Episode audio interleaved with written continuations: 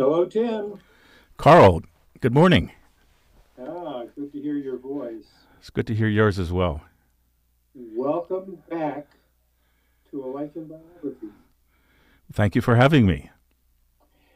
We're going to be talking about Hemingway's Widow, your book. So maybe we'll start by your saying something about how you got interested in her and in writing the book. Sure. Um, I come from a, uh, a legal background, as you know, and um, I I studied um, law at King's College, Cambridge, the home of literary luminaries like E.M. Forster and Rupert Brooke. And uh, King's College didn't really specialize in lawyers, so I, most of my friends were literary types or, or musicians.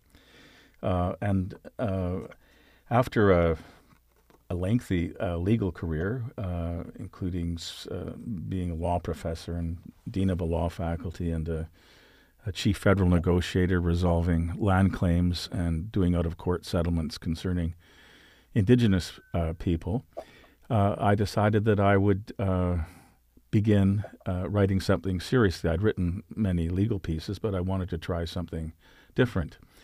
And um, I uh, was lo- looking around for a, a, possible subject. I had written two uh, earlier pieces, one uh, concerning uh, my seven uh, great uh, uncles in the First World War, and another piece involving Aline Mosby, the journalist who was the first woman admitted to Soviet Russia, and who, of course, did a an expose, quite a dramatic piece on your subject, Marilyn Monroe. Yes. Uh, so I was looking about, and I read uh, Mary Hemingway's uh, memoir, How It Was. And that book captured me. Uh, it was a sparkling account of her life before and after she met Ernest. However, scholars had dismissed Mary for writing a self serving biography, uh, for lacking self awareness, and merely living on the surface. Uh, she was scorned as the lowest born of the four wives, and they said that she failed to analyze Ernest because she was too shallow to do so, and that she was a mere caretaker wife. Uh, or your other subject, Martha Gellhorn, as you know, went so far as to call her a maggot of history. um, the more I researched, I, I found myself reacting against these cruel and I thought inaccurate claims. I found that Mary was from a good family, uh, that she was brave, disciplined, intelligent, an excellent writer, and that she understood Ernest Hemingway as well as anyone possibly could. Uh, so Mary appeared to me to be a deeper, more profound person than the critics said, and an admirable woman who had succeeded as a journalist in a man's world in wartime. The story I found reading her correspondence, uh, journals, diaries, and and interviewing the people who knew her uh, led me to believe that her story deserved to be told, uh, not only to correct the record, but to allow readers to truly meet and make up their minds about this strong woman. Now, I, I read and enjoyed Paula McLain's fictional account of Ernest's first wife, Hadley Richardson, the Paris wife, and I believed that anyone who enjoyed Hadley's story would be fascinated by Mary's life. Uh, Hadley was married to Ernest for five years at the beginning of his writing career and uh, for 17 years, Mary was Ernest's wife and collaborator and witnessed his success when he won the Pulitzer and Nobel Prizes. And of course, she also saw his decline and tried to save him from alcohol, depression, and suicide. Mary survived Ernest for 25 years and shaped his literary legacy. And Mary's story is the bookend to Hadley's life with the young Hemingway. The book was published in June 2022, and I was very lucky to receive uh, many favorable reviews. One of the highlights, Carl, was your own review in the New Criterion. Uh, I felt that I'd been read and understood, and that uh, you contributed to the understanding of the complex relationship between Mary and Ernest. Well, thank you. It was a great, uh, really. I felt that that uh, there was sort of an intellectual connection, which I really appreciated because you don't know you don't always get that in reviews, as you know. I had another good review in the Hemingway Review by Hilary Justice, the Hemingway scholar in residence at the John F. Kennedy Library and Archives. And Kitty Kelley quipped that this review is beyond phenomenal. Your own mother couldn't have better praised your work. So, it you know I, I felt that I had um, uh, succeeded at least insofar as I wasn't uh, uh, disregarded as a non Hemingway scholar because I certainly wasn't. I was coming in from the outside, and as you well know, there's a uh, there there are many Hemingway scholars and many formidable people who have worked in the field for years. I was a bit shy about intruding, but my friend uh, Harry Stoneback, Stony Stoneback, invited me to come in. He read early versions of my work and encouraged me, and ultimately wrote a, a, a really astounding preface to the work. So that is sort of how I put together, how I became interested in Mary's story, and and how I, I came to write about her. That preface, before we talk about your audiobook, um, that preface is remarkable. That many biographies um, have preface. How did that come about? Well, uh, because I was an outsider, uh, I thought that it, it would be useful if someone from Hemingway country could introduce me. Uh, I had met Stony in 2016 at the uh, Hemingway conference in Chicago. He was then president of the society, and he was far too busy to speak with me. I asked him whether it would be possible for us to have a chat, but he was simply too busy. He said, send me an email. So I did later. And then he asked me to send a, a few samples of my writing. I sent him a couple of pieces I'd written and a, a, draft chapter of one of the chapters from the book I was trying to work on. And he replied with very encouraging words. And um, over the next few years, he he helped me. Um, he introduced me to people in Hemingway country, to Valerie Hemingway, for example. Uh, he um, introduced me to Bonifacio Brass, the person who uh, currently owns and runs the Locanda Cipriani on Torcello, uh, which I think was an important scene uh, which Ernest and Mary visited and which helped him to set uh, his novel across the river and into the trees. And over the years, uh, Stony invited me to various uh, Hemingway events and conferences and took a real interest in my work. And when I was troubled by things, I would write to him and he would sort of help me um, uh, look at things. Uh, when it became time to uh, publish the book, I, I thought that it would be useful if I could have someone like Stony do a preface, and I was hesitant to ask him because I, I know how busy he was, and I was absolutely delighted when he agreed to do it. And then I was frankly blown away by uh, the work he did. Uh, it was uh, a terrific insight into Mary and his own relationship with her, and, and highly complimentary about my work. So, it's sort of like it's sort of like the first review of your biography. Yeah, it's uh, it's it, uh, it's it, I was stunned when I received it, and my my daughter told me, "Dad, enjoy this because it couldn't possibly get any better." and I think I think she was right. I mean, it it really was it was incredible, and and uh, Stony and I were both very excited because um, uh, Mary was the first woman to be invited to join the Lotus Club in New York, and uh, she then sponsored Stony's membership in 1978. And the Lotus Club, when they learned about my book, uh, invited me to come and speak uh, because uh, she was uh, an important person in their club history. And uh, so st- I asked Stony if he would in- introduce me as a member of the club, and he agreed. And uh, in late December, he w- we were texting back and forth. He was he told me you wouldn't you won't believe this, but I'm actually staying at the Lotus Club, and I was talking to the uh, director of programming last night, and everyone's very excited about uh, the, about your uh, your coming here and speaking about the book. And uh, he said, and I look forward to seeing you here because we'll we'll we'll drink a glass of wine under the portrait of my my friend Mark Twain. Mm. And then uh, three days later, Stony died. Uh, oh. It was just tragic. He he told me in his last email that he was suffering from some form of COVID or flu flurry, and that it even ty- hurt to type the words.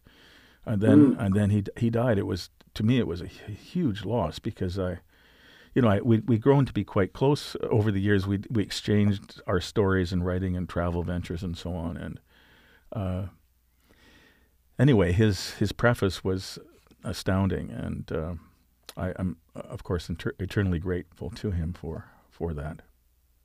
And you, uh, as a result, you had to uh, read his preface in your audiobook. Yeah, I felt that was a bit awkward because uh, I um, it would have been better, obviously, if Stony had read it, uh, and that wasn't possible. And it didn't seem uh, it may have been possible to get someone else to do it, but uh, I just did it, and it's I felt awkward doing it. I think it, I think it uh, it does the job. Um, let's talk about this audio book and how it came about and why you decided to do it. Okay, well, um, first of all, I think on audiobooks generally, um, apparently the the global audiobooks market size was valued at $5 billion in 2022, and it's expected to expand at an annual average growth rate of 26% going through to 2030. So my agent persuaded me that we ought to participate in this growing market. And I think that I, I really had not personally listened to many audiobooks before, uh, but I can see now that they are a convenient way to consume literature while people are multitasking or engaging in other activities such as commuting, exercising, or doing household chores. That's uh, me. Yeah, I mean it makes sense, and I, I've started doing it myself when I'm when I'm driving, and of course listeners can enjoy a book without having to set aside dedicated time for reading. And for individuals with visual impairments or reading difficulties, uh, which characterize a, a, large number of older people, I think, um, it's it's possible to use audiobooks as an accessible alternative to printed or digital text allowing a wider audience to enjoy literature. So uh, Sam talked to me about this uh, and persuaded me that we really ought to seriously consider doing an audiobook. Um, now, my, my wife also played a role in this because she has listened to many audiobooks over the years, and she persuaded me that I should give it a try. She told me that those books read by their authors seemed more authentic and believable, and I listened to several and I, and I enjoyed them. I used to host a radio program, and uh, my producer was a wonderful man who had reported from Europe for CBC Radio. Uh, Guy Vaughan had a deep, gravelly voice, perhaps made even deeper by cigarette smoking and whiskey drinking. Uh, he was a wonderful teacher. He would interrupt from the control booth. Timmy boy boy, can you say that again? Remember, breathe from your diaphragm. So, so given this studio experience, the idea of reading my book did not seem that far fetched. Uh, one day, my agent Sam Hyatt sent me a note reporting on a lunch he had in New York with an agent for Tantor Media. As their website says, founded in California in 2000, Tantor Audio has grown from a three person operation into a leading independent audiobook publisher producing more than 100 new titles every month. They were interested in licensing my book and producing it as an audiobook. Uh, their website lists some 1,200 narrators, and I listened to several of them. Many of them were talented, but I couldn't find just the right voice for my book. Ultimately, I decided I would do the book myself. The license agreement paid in advance and gave me, as the author, the first option to narrate, uh, the terms of which were to be covered under a separate performer agreement. In any event, I retained the right to, uh, to select the narrator, and I, I picked myself. Uh, Tantor wanted me to do the recording in an approved studio in the U.S., and I considered doing it in Seattle, which is a two hour ferry ride away from my home. However, the more I thought about it, the less attractive it became. Uh, I'm not a professional voice actor, and I knew I would have trouble reading six or seven hours a day to justify studio space. And I didn't think it would make financial sense to spend several weeks in Seattle. I proposed recording the book in my own sound studio. There was a small problem. I didn't have a sound studio, so I decided to build one. Uh, Tantor sound engineers would have to decide if the recording quality met their standards. Now, I found the Tantor folks were helpful, but understandably concerned about maintaining quality. So I I watched a number of YouTube videos about voice recording, and uh, very quickly decided that I did not want to do the job in a closet filled with pillows and duvets. Uh, apparently, some authors have done this, but it didn't appeal to me. Uh, also, I'm a bit of a handyman, and I like the idea of building my own studio. I talked to friends who are producers of musical recordings and watched more YouTube videos. So I, I built a sound studio on one side of my attached double garage. It's a small room, uh, seven feet long by five feet wide, uh, sitting on rubber floor, floor tiles and isolated from the structure of the house, so no sound can be transmitted through the floors or walls. And if you'd like a little technical description, I'm happy to give it. Uh, uh, the the studio uh, well the studio is constructed on a two by four frame. The walls and roof are made of five eighths drywall, three quarter inch sonopan, which is a sound absorbing material that comes in four by eight sheets, Rockwool insulation between the studs, and another layer of sonopan and drywall on the interior. The walls and roof are about eight inches thick. The interior is covered with sound absorbing panels and baffles and there's a six ply window, and the door closes tightly. I built an, an air exchanger which circulates the air in the otherwise airtight room. The basic idea is to create a space free from outside noise, and the sound absorbing panels on the inside soften the sound so it doesn't sound too harsh. So the studio is wired for internet and electricity and has a built in desk.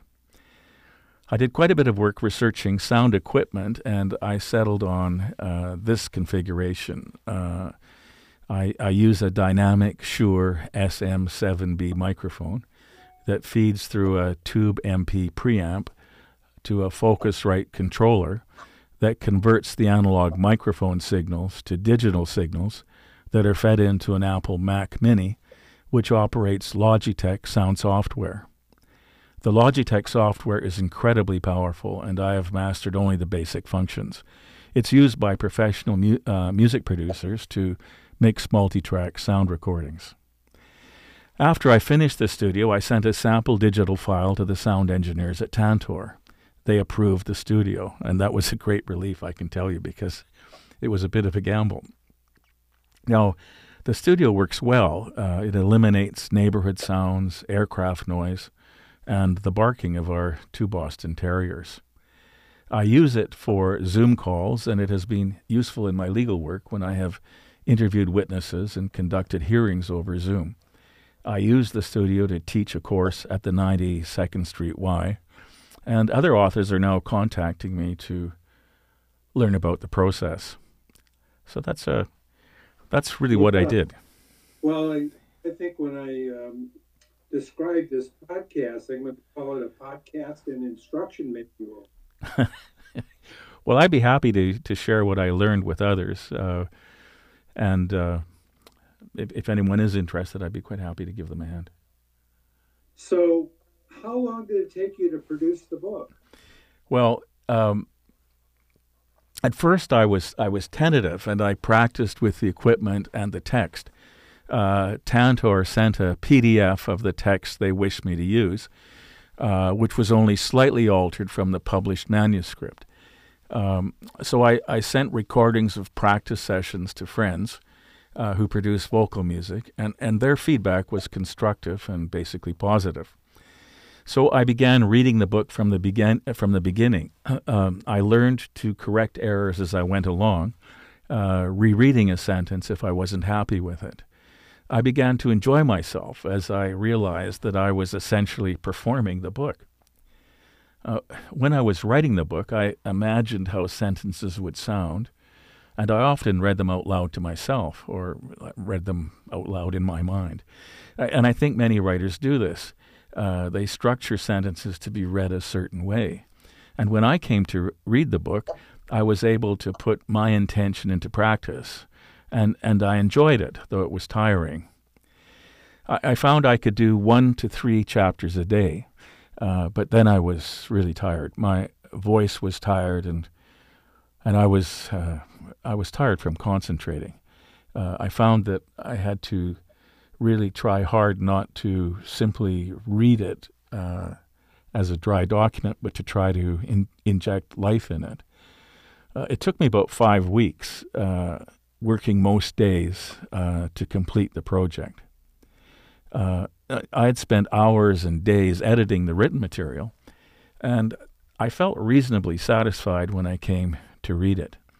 Uh, after I was finished, I uploaded the digital files to Tantor, and their sound engineers reviewed the book. They listened carefully and found a number of errors or pickups, as they call it in the business. Uh, and Tantor sent a spreadsheet identifying the passages to be re recorded, and I finished them in a couple of days. The engineers replaced the faulty passages and produced the finished recording.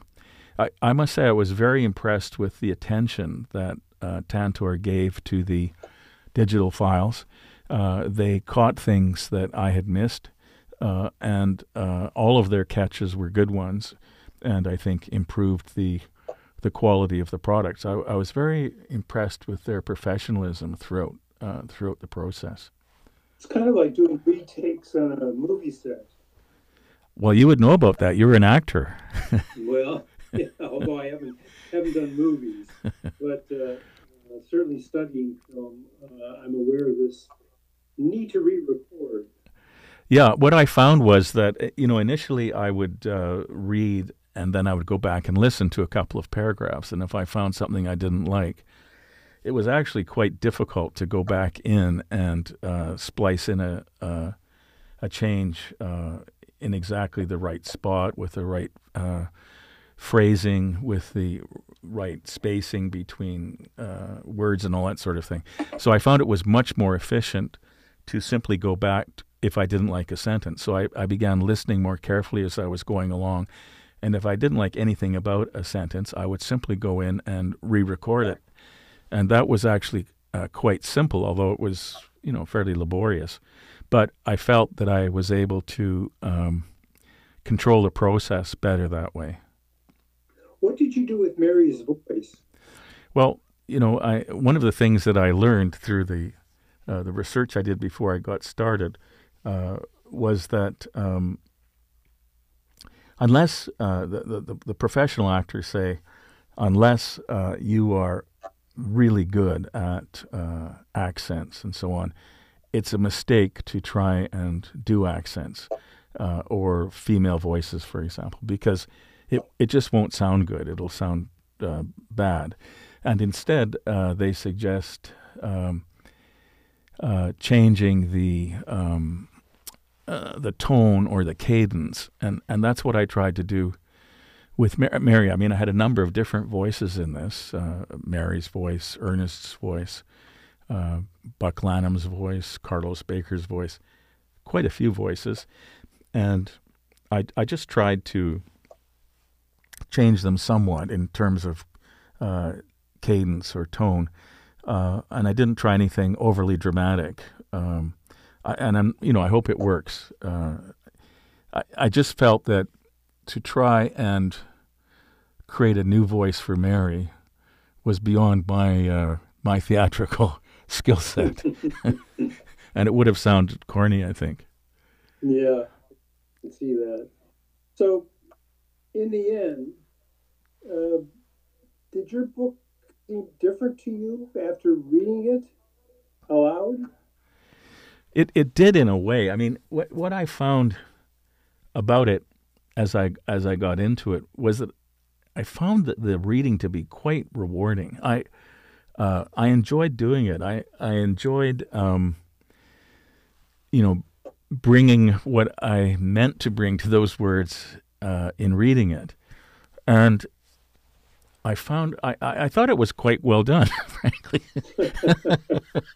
I mean, there were some things that I would have changed if I'd if I'd thought that I was going to be uh, reading it.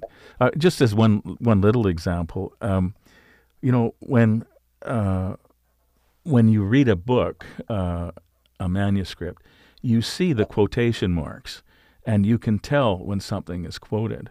And therefore, you, you sort of pay different attention to it, you know. But uh, it's harder to create that effect when reading it, so that when I listen to the uh, the work that I've recorded, um, sometimes it's difficult to tell when something is a quotation and is not. Um, so that was a that was a, a difference, I think that um, that that I was surprised by. Yeah. Did you pause uh, to sort of indicate the quotation? Well, I, I, I did sort of pause, but I, I you know I'm not sure that it always worked, uh, and that was one of the things I noted in reviewing it. So, are you, are you now in business as an audiobook narrator? Uh, I wouldn't. No, I don't think so. Uh, uh, the um, but I have a, a, number of people have been have contacted me, and uh, I am I'm helping people to uh, to do their setup and encouraging them to do it. Really, I mean, I think uh, I think everyone should do it. It's uh, it's really uh, interesting to hear the author reading it. Uh, uh, one of my friends joked with me, "Okay, your voice is all right, but why don't you get Tom Hanks to do it?" And I, I, said, "Well, I'd be happy to do that, but I don't know him. Perhaps if you could send me his email, I can make a connection." So there are clearly actors who do a brilliant job uh, sure. read, reading these books, but I think that uh, it's very interesting to hear the author do it, and I, have now started listening for that, and uh, so I would encourage people to give it a try. It's another it's another uh, creative act uh, in um, in the project. And uh, for example, I think you would be fantastic. I, uh, I, I think I told you once that uh, one of my wife's friends thinks you have a very sexy voice, and uh, you could you could very easily and profitably read some of your material. It would take you a long time because you have so much. Yeah, uh, my problem is I'm not handy, so I can't build my own studio, and I'm not close to studio. Huh. So well, I can't. It's it's at least a couple hours away. Yeah, that's that's hard. I actually one of the things I found that was uh, good about having my own was that I could quit when I wanted. I didn't have a producer yes. who was uh, sort of hanging on my words, or I, I, didn't have to be considerate about anybody else.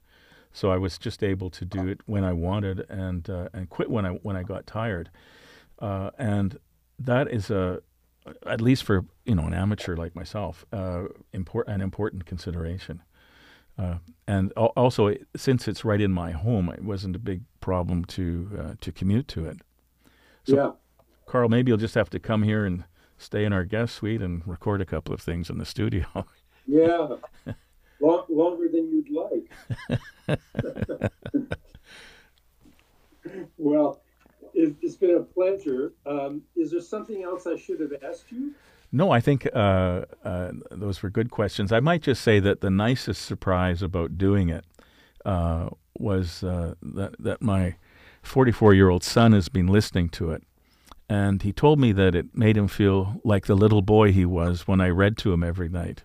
Uh, and then over the holidays, he told me that he felt that he'd been in conversation with me.